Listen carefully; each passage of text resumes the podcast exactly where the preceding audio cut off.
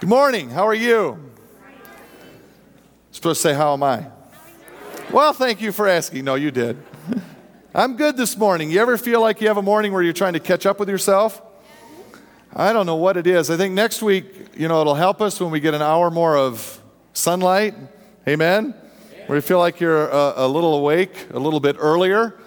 So I'm still trying to catch up. Lots of new faces that I saw come in this morning. Praise God. Hey, give it up for the new folks that are here this morning. Those of us who have been here for a while, we're glad that the new folks are here because we're kind of sick of each other and, you know, we need some. Just kidding. But uh, hey, we're so glad you're here, that you came to worship our great, big, wonderful, amazing God with us. Amen. Isn't He great? We've been talking about, if you're uh, first time this morning, we've been talking about the last several weeks. About a month ago, I sent out some questions to everyone and um, asked you, asked the people to get online and answer three questions. What is it that you worry about? What is it that you wonder about? And what do you wish was different? And for the last two weeks, we've talked about worry. And I suggested to you one way to reduce the worry in our lives, one way that we can reduce the worry in our lives is first take a look at those things that we can control, things that we put on ourselves that we don't need but we merely want. A lot of those wants that we put around us, the devil can use to pump up the worry in us because now we're responsible for those things, like fish ponds with algae I suggested to you. And then for those things that we truly do need, we turned and we looked at Jesus' words. And I suggested to you hey, for those things that you're worried about, like the Turners, and I know many others when it comes to those dogs barking at the bank accounts, for those things that we truly do need, Jesus gave us advice uh, in the Sermon on the Mount. Remember, he said, Hey, when it comes to those things, here's my advice to you. Here's what I'd love for you to do in response to that worry seek God's kingdom. Seek first his kingdom and his righteousness. And when you do that, when we seek him, the Bible tells us we'll find him. He's waiting for us to look. You usually don't have to look. Okay, I'm going to seek God. Whoa, there he is. When we seek him, we'll find him.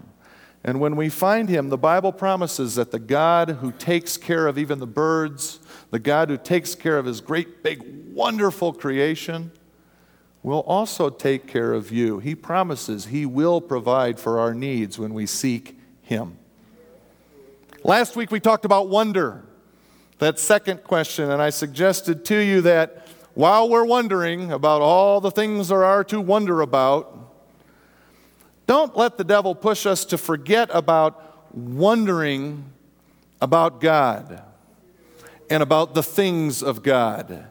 And especially the most wonderful thing of God, the one whose name is wonderful, Jesus. For those of us who are older, at least, it's an exercise, I think, of rediscovering what Jesus meant when he said we need to become again uh, like little children to enter into and experience the kingdom of heaven. Recapturing that childlike wonder of who Jesus is and what he did and what he still does and what he's going to do. It's truly a cause for wonder. I think we'll get a taste of that a little bit today, too. And that brings us in this week to the last of those questions that we asked you, that question is what do you wish was different? We defined wish last week as wanting or desiring or longing for or yearning. We wish means we want, we desire, we long for, we, we, we yearn. And I think that the biblical word, at least, that comes closest to wish is another four letter word, that four letter word called hope.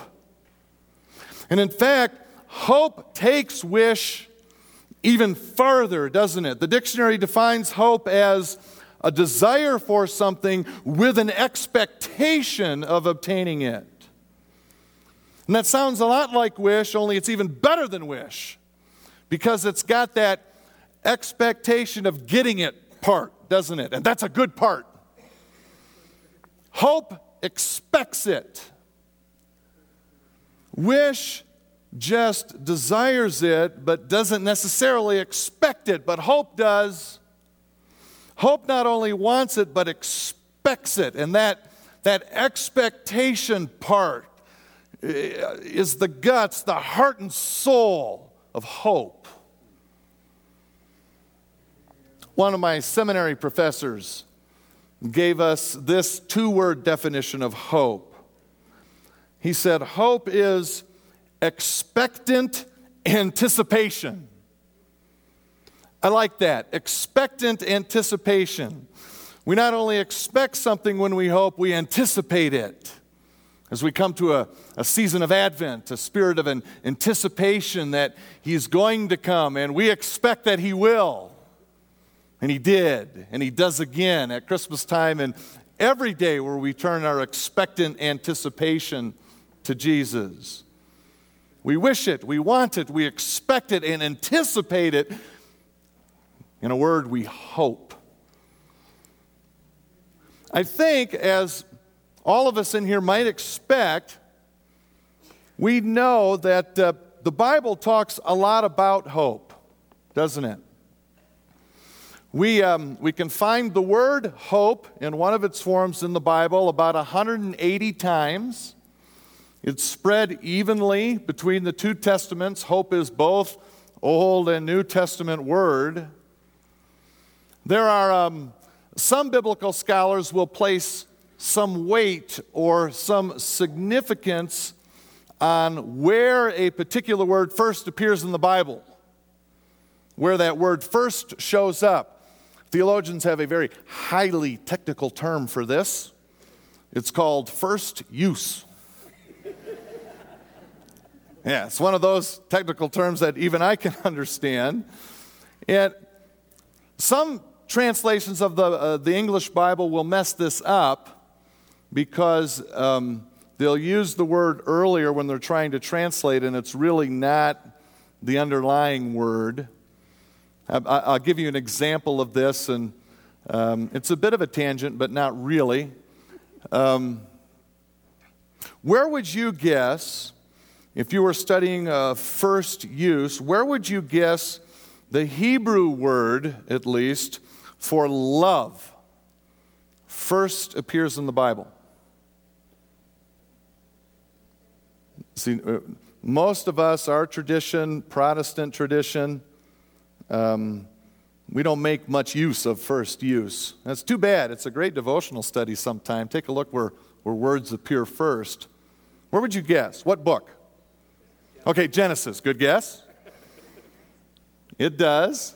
Genesis is, do you know the verse or the context? If you're at 8 o'clock, no fair. Yeah, sometimes these kids, no.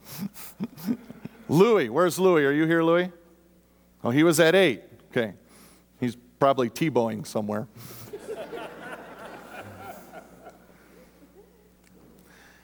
the first time the Hebrew word for love appears isn't, and it's sort of shocking that it takes this long. Maybe it's on purpose. The first time it appears isn't until Genesis 22.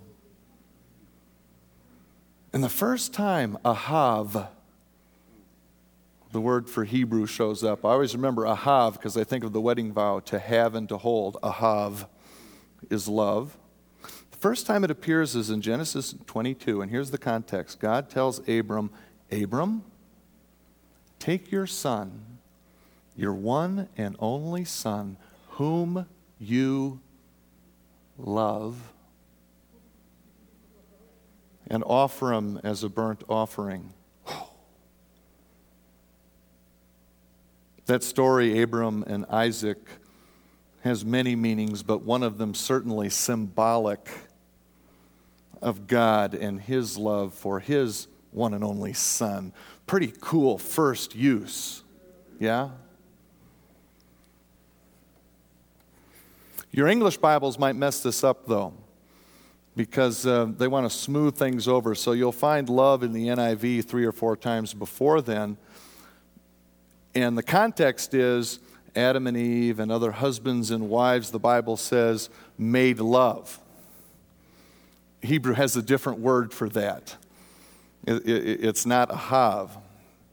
And um, I could use your help with something. Um, especially from those of you who are married. And this will help other couples too, I'm sure. And as I found out in the 8 o'clock service, there are some singles that are really going to listen into this too, because it's important. I want to talk to you about making love. See, you want to get someone's attention in church? You know, say that. It's like, oh. Jill and I have kind of a, a funny thing throughout our whole, you know, uh, 22 years of marriage, right? Yes, got it right. And um, it's like, as a husband and wife, you know, what do you call that?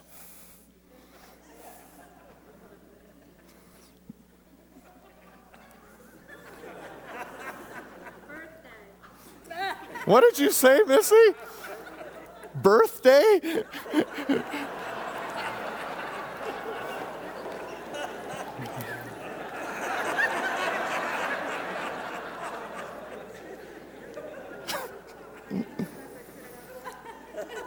Missy's like, I can't believe I just said that out loud. I'm sorry, Missy. She's in mourning because her Rangers, oh, my heart breaks for you. The most difficult loss ever. But anyway, and it, Jill and I will we, we crack each other up, and we've just it's just kind of been a running joke. It's like you know, if if you want to make love with your husband or your wife, we shouldn't be embarrassed about it. It's in the Bible, right? It's one of God's greatest blessings ever. It is. And part of that taboo that's associated with sex, the devil's responsible for, so we're not talking about it anymore. And it degrades it. And so we ought to be able to talk about that in church, I think. I know. so, you know, what Kimmy said, you know, it just doesn't sound, you know, say, hey, honey, you know, do you want to make love? you know, it, if I say that to you, like,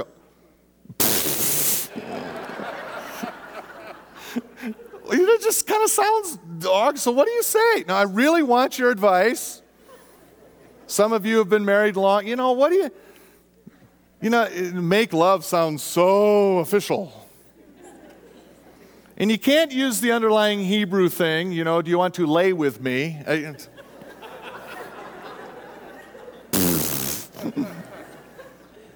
And then you can't go down the road of, you know, do you want to do it or do you want to make whoopee? You know, maybe you don't use words. Uh, a good friend of mine, you know him. I promise that I wouldn't tell you his name, L- LaRue Boyd.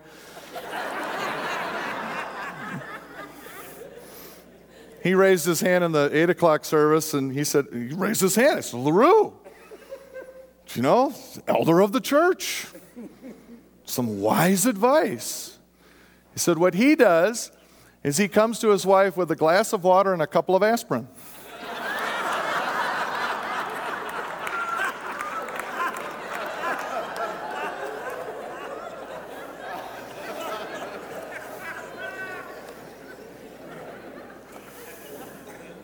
And what he's hoping to hear from Sue, his wife, is, Honey, I don't have a headache. Aha! And then Sue piped up and said, No, no, Todd, you got it wrong. The, the, the glass of water and the aspirin are for him. Sorry, LaRue. Um, where were we? How about hope? Does anyone know or does anyone have a guess where the word hope first appears in the Bible? What's its first use? Does anybody have a guess? This one's tougher. What book? I looked it up. Okay, Glenda looked it up, so she's not going to say. It's tough at first. When you hear it, you're going to go, ah, yeah, that's, yeah. It doesn't show, and again, with this first use thing, I'm often just astounded how long it takes to show up. When I see something like that, I think, boy, that seems to be intended. He's waiting, he's waiting, he's waiting, he's waiting.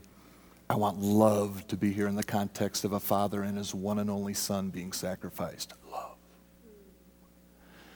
Hope he waits even longer before God puts that in his word.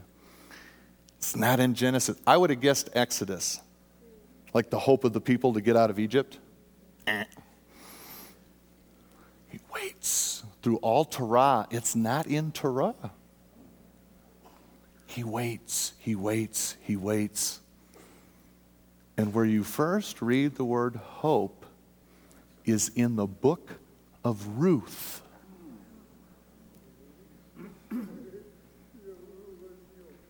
Where when you get into that story, you realize there's trouble afoot in Jesus being born one day because that's his line. In the context is Naomi talking to her two daughters in law. Just leave me, she says, because I have no hope. I love that.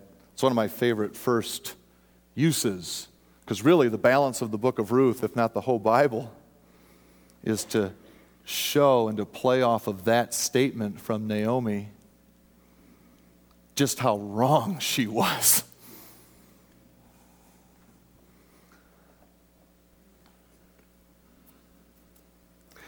How about this one? What book of the Bible might you guess uses the word hope the most? You can get this one. Yeah, Old Testament. Psalms. Yeah. God's prayer book, his song book, full of his people singing to God about hope. That makes sense. Um, how about, uh, let's see. How about this one? Um, second most times in the Bible. Oh, I should have looked at the screen. Theologians call this second most use. No, not really. What would you guess second most of all the books in the Bible uses the word hope? You can get this one. I'll give you a hint. It'll give it away, but this guy needed hope. Job. Yeah, 19 times in the book of Job. How about the New Testament? What book would you guess uses the word hope the most in the New Testament? No. It's a good guess. No. Pick a long one. Revelation. Nope. You know, it's not even in Revelation. Maybe in that translation. I'd have to look again. Good point. I'm not sure. Not Acts. I think I heard it. Sorry, I got distracted. No. It's Romans. I heard someone said Romans. 17 times in Romans. Romans Romans largely considered the theology book of the New Testament, and I love that. I, I prefer to give the, the summary of Romans, okay, theo- but it's living theology, it's theology in action. And of course, theology in action would have to talk about hope Speaking of Romans in the New Testament, the Apostle Paul gives hope special status indeed when, when he puts together in several places one of his favorite trios faith, hope, and love. Wow. Hope must be important and significant. Paul puts it in that trio in several places. There sits hope between those two giants of faith and love. Probably my favorite New Testament picture of hope, at least, comes from the anonymous author of Hebrews, who tells us that hope is the anchor of our soul. I love that picture for hope. It anchors our soul, our will to live, if you will. Hope is the anchor of our soul. What is it exactly that um, we hope for, do you think? What hope exactly anchors our soul, might you say? Lots of different ways to answer that question. How would you answer it? A little easier to do interactive church uh, in the smaller 8 o'clock service, but let me try. How would you answer that question? What is it, what exactly is it that, that, that you hope for? Salvation. Yeah, amen. Faith. You hope for faith. Yes. Peace. You, you, you, you back dwellers can participate too, but you have to yell out. What do you hope for? No struggles. Broncos. Justice. Justice. Yeah. Yeah. Feeling? Healing. Healing. Amen. Eternal life, fulfillment. Night, What was that? More sleep. See, it can go from the sublime or the. Lots of things that we hope for.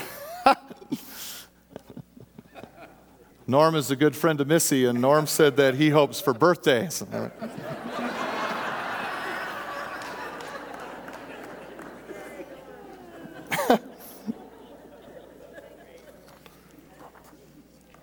How about this question? Hey, we're on a roll, interactive church. Isn't this fun? Um, how about this question? What gives you hope? Holy Spirit gives you hope. What else? Could be anything. What gives you hope? The Word. Your children give you hope. Praise God. Family. Yeah.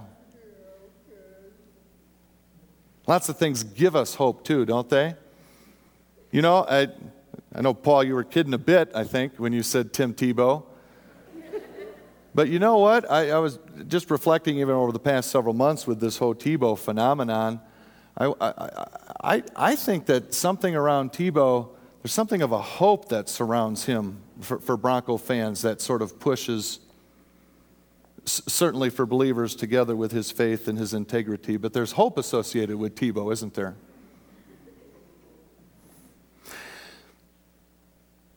There's one foundational hope, though, that I'd like uh, to leave you with this morning. And it's a hope that covers it covers all the hopes we just talked about. What we hope about, what we hope for. And it's the one foundational hope that is emphasized in the Bible throughout the Bible. It is the underlying Christian hope for Paul and for all of the biblical writers. It's talked about in both Testaments. It's the one that is consistent throughout all of Scripture, the one foundational hope that truly anchors a believer's soul. And it's the surest remedy I know of for worry. All those worries, wonderings, and wishings that we've been talking about. And, and yes, certainly this hope includes Jesus. Okay, that's yet another question about the Bible where the right answer is Jesus, and you get a coffee token. But can we be more specific? The Bible's more specific. It doesn't end with the hope of Jesus, but why? Why is it that we hope in Jesus? That's the hope I'm getting at. And that foundational hope of Christian faith and life in the Bible is this the resurrection of the dead and the renewal of all creation. Whoa. That's that foundational hope. And that hope, God's hope is so amazing. Can we even picture a greater hope? It is at the same time intensely personal and intimate to each person, no matter how great or small. You will, in Christ, live forever. You will live again and forever. Whoa, what an expectant anticipation we have in that hope. And even though it's intimately personal, it's at the same time cosmically universal. All of creation is being renewed, including us.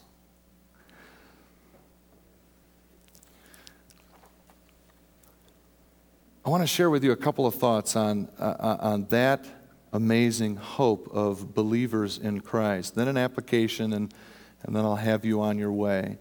First thought, and this, um, this concerns that personal nature of hope that we will live again and live forever. We often hear it said, and rightly so, that, that Jesus saves our soul, right? Jesus saves our soul. He saved my soul. I think one of the songs we sang this morning had that. My soul saw it in on the screen. I thought, yeah. I wonder, have you ever thought about what your soul is? What is this soul that's being saved? The Hebrew word is nephesh. Say nephesh. nephesh. What is nephesh? What is soul? I'll give you, I'll share with you the best illustration I ever heard. Someone shared it with me. I've shared it with you before, but it's been some time. And everything I read tells me that uh, very soon after I say it, you will all forget everything I say. A little so- a sobering thought for preachers. Maybe when you were little kids, those of you who aren't still little kids, or when you were younger, because I know some teens play this game too, I think. Do you ever play the game where you go to the deep end of the pool, right? Take a big breath, and go down and just lay on the bottom? Yeah. See, Uh, any of you older folks do that? You ever do that when you were a kid? Yeah. Maybe not anymore, but yeah. And you go down there, you lay on the bottom, and, and, and, the game is you stay down there for as long as you possibly can, right? Go down, I'm going to stay down there as long as I can. You're just down there, just like. And then increasingly, something in you, your desire to live,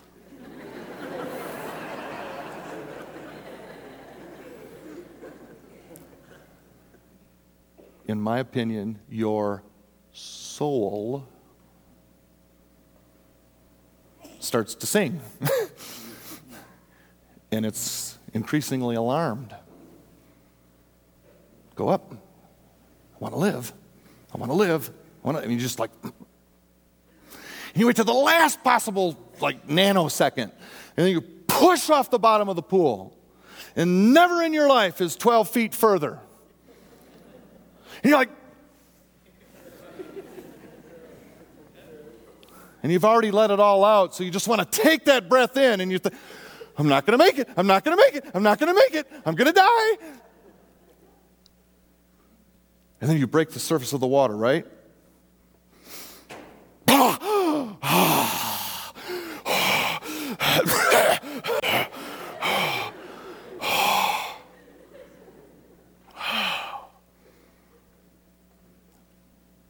Then you look at your friends, let's do it again.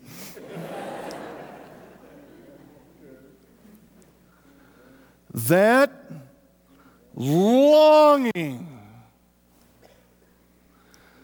that desire deeply implanted in the living in us, even as part of our image bearing of God, that longing to live. That's your soul.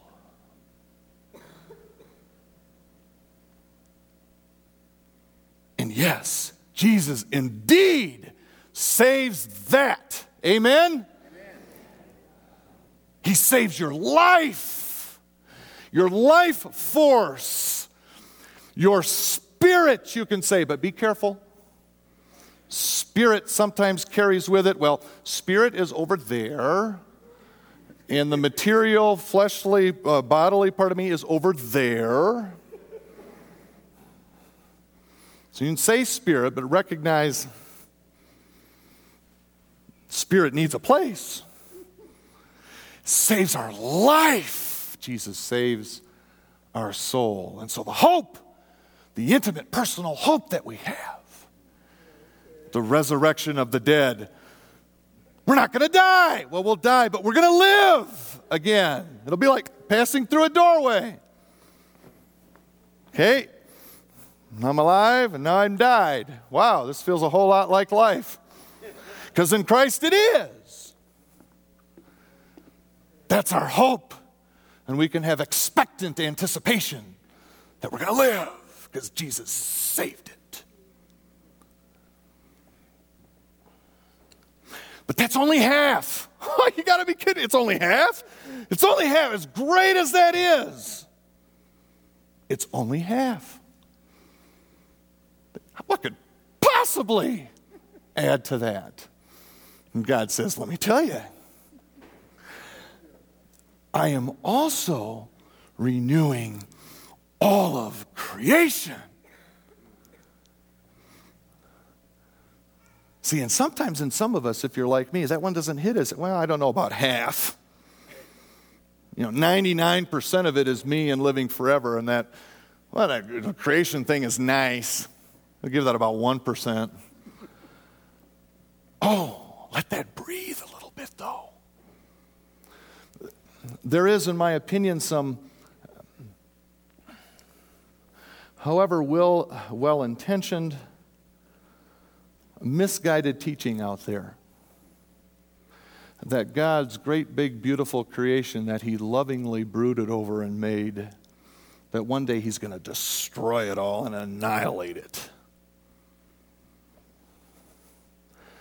based on verses in Scripture that have some very picturesque talk about the elements melting, etc., which, if you look in cultural context, is just a way of saying it's being renewed like refiner's fire. You're not destroying or annihilating anything. And that view that God is somehow going to destroy the creation He lovingly made, in turn leads to bad theology, in my opinion, that we are going to a heaven one day that is far away and far removed, so far you can't even see it from this whole earthly material stuff because that's where it's over there, has nothing to do. And that in turn leads to a, a bad theology of the church and evangelism, in my opinion, that all we're about is we're, we're about getting people into the lifeboat. Get them into the lifeboat because, you know, this whole earthly realm, you know, that sucker's going down. So get everybody in the lifeboat.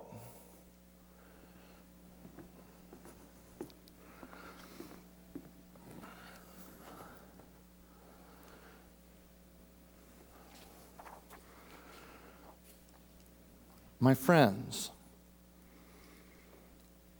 heaven, the kingdom of heaven, God's reign is even now coming down, coming down here. God loves his creation.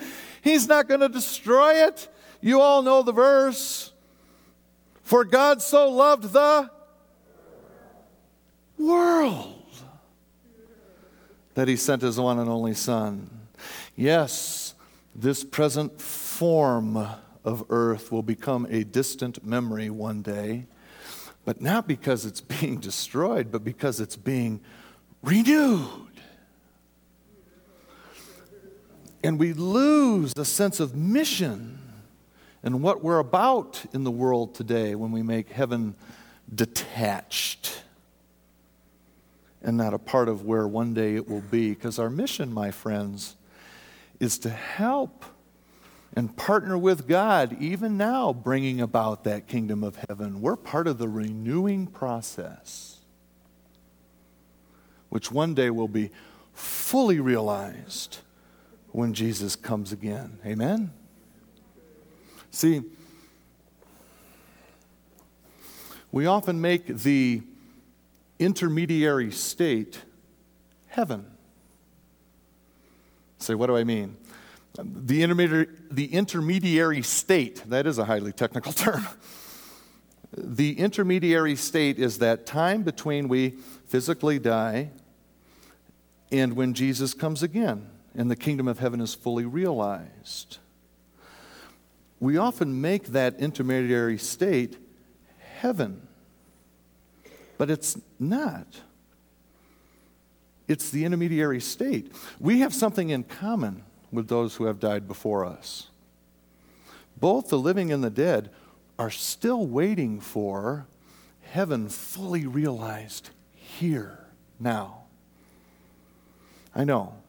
I want to tread carefully here, especially with kids and young children. Grandma and grandpa have died and gone to heaven. The intermediary state is a wonderful place. You're with God, you're pain free, you're singing, singing, singing, you're joining in all that beautiful, wonderful, amazing stuff that's going on in the book of Revelation in the throne room of God. Amen. And it's great. But it's not yet all of it. Otherwise, why would those souls in Revelation still be pleading with God? Come on, come on, come on, come on. They know there's a place yet. Recently, we lost Jill's dad, and I can picture I can picture uh, my dad, Jill's dad, in his quiet and gentle way, uh, joining in that chorus and, and, and looking at God and saying, Come on, come on, Father, go get him. Come on. I could, I could just see him. But the intermediary state is not heaven. The clock says I need to wind down. Let me offer this amazing application of our hope. This expectant anticipation that we have that we will live and live forever, and that all of creation is being renewed for us to live in together with God and each other. Oh, man, it's hope. And it's a very real and practical and meaningful hope to a world who doesn't yet know God don't have to go to the world and say, You're all going to be destroyed. This whole this thing's going down unless you get in a boat. Say, no, no, no, no, no. All of these problems that we're having in this world, whether political or social, and world hunger and war, and ah, all this stuff, you know what? God, God loves that creation so much, He's renewing it. He's renewing it, and you can be part of the renewal. And God comes to each one of us who knows Him and says, I love you intimately. I love you. I brought my son.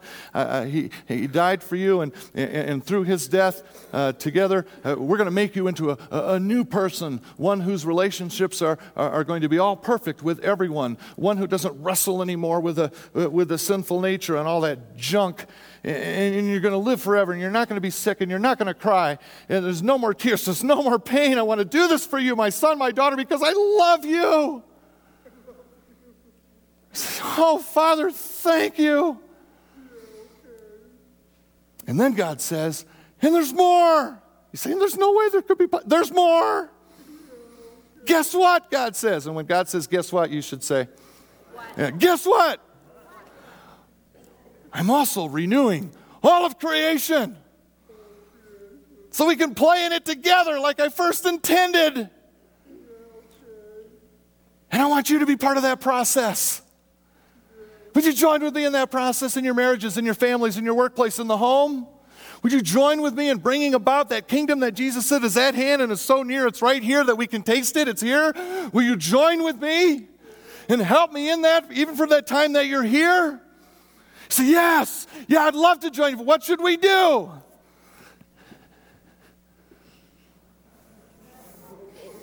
Love! You want to join in the renewal process? Love. Love me with everything you got so I can be as close as possible with you because I am jealous for you. As the Turner's song played, I want to be so closely with you. I want all of every part of you, not even a little bit going over it. Come, come with me. Let's get together in love with each other in intimacy. Come on, you and me together. Let's go. All right, here we are, Father. I'm loving you with all, you know, and help me with the, okay, we're together. What, you, what can we do? Oh, let's go love people. Okay, let's go love them. Let's go love others. and show them that I am love and that I offer the hope of life forever. And all of this groaning creation whose beauty we even see peeking through. I'm going to wipe away the groan and it's going to be made perfect. And we can all live together as a family forever and ever when heaven comes down. Why does Jesus ask us to pray? Thy kingdom come. Come where? Here. Thy will be done on earth here. John looks up and he sees Jerusalem descending down here. Oh, what a glorious we have in Christ Jesus. Amen. Let's pray. Father in heaven, we talk a lot about faith. And boy, we talk a lot about love, and we just did. Help us. Don't let the evil one take away from us that middle one that stands between those two pillars. Enable us, protect our spirit of hope. Build in us a, a boldness, a confidence, and even a humility when treating others and loving them. Burn alive in us again that expectant anticipation that the dead will be resurrected and all those in Christ will be live forever and live again. And that you're working on paradise redone. And you're going to make it as you first intended it to be when you first said, Let there be light. Oh, Father, rekindle that hope in us. Allow it to cast aside even the ugliest, most horrific worry and pains and disease and tears and brokenness. Let that hope truly anchor our soul. In Jesus' name, all God's people said, Amen. Amen. Would you stand, please, for the benediction? It comes from the book of Revelation, Revelation chapter 21.